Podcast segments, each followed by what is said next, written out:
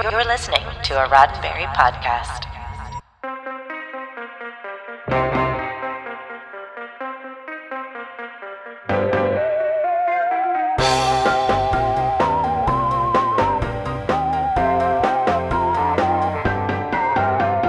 I'm Jessica Lynn Verdi, and this is your Sci Fi 5, five minutes of science fiction history for January 11th. Let's say you're the controller of BBC Two, the person who decides what programming makes it into the schedule of what has traditionally been the BBC's showcase for more adventurous, less mainstream programming, particularly comedy. Red Dwarf had last been seen on BBC Two in 1999, and now BBC One has come along and revived Doctor Who in 2005, reigniting the audience's appetite for that distinctly British flavor of small screen sci fi. What do you do? You premiere the sci fi workplace comedy Hyperdrive on this day in 2006.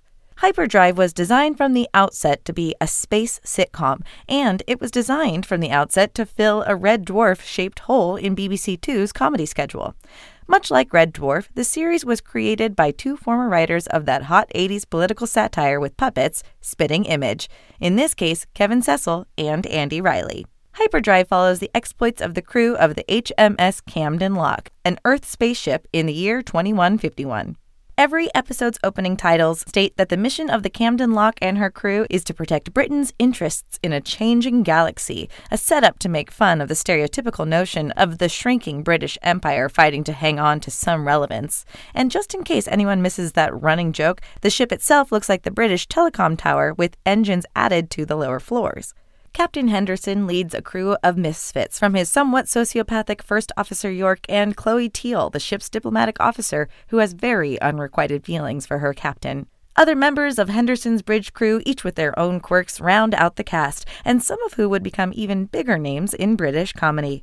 But that's not the cast that Hyperdrive started out with, and the show didn't even start out with the name Hyperdrive. More on the changes that show underwent before it even premiered after this.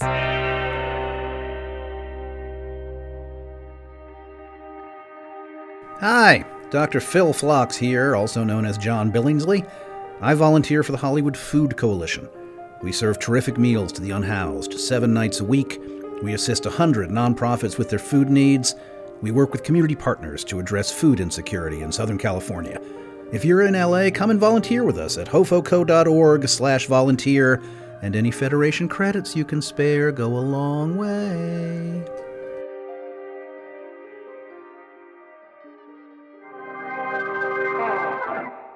Watching Hyperdrive now, it's a game of spot the famous face.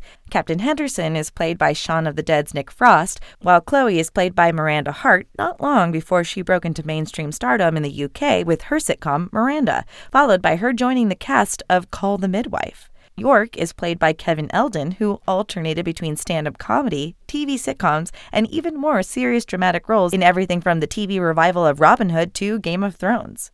The decks of the Camden Lock were stacked with British comedy talent on the verge of having international followings.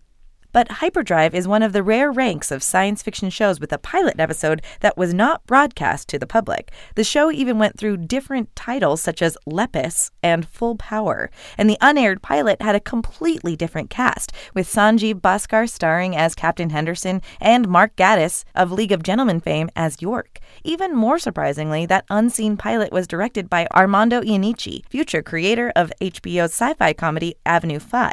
But that pilot didn't quite strike the level of humor that it was intended to, so minor rewrites and major recasting decisions later, it became the hyperdrive that gained enough of a fan following of its own to last for two seasons on the air.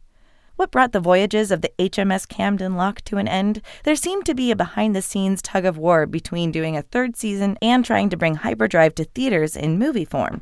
The multi talented cast drifted to other projects, and Hyperdrive became a two season wonder. This has been 5 Minutes of Science Fiction History, your daily Sci Fi 5 for January 11th. Sci Fi 5 is produced by Roddenberry Entertainment.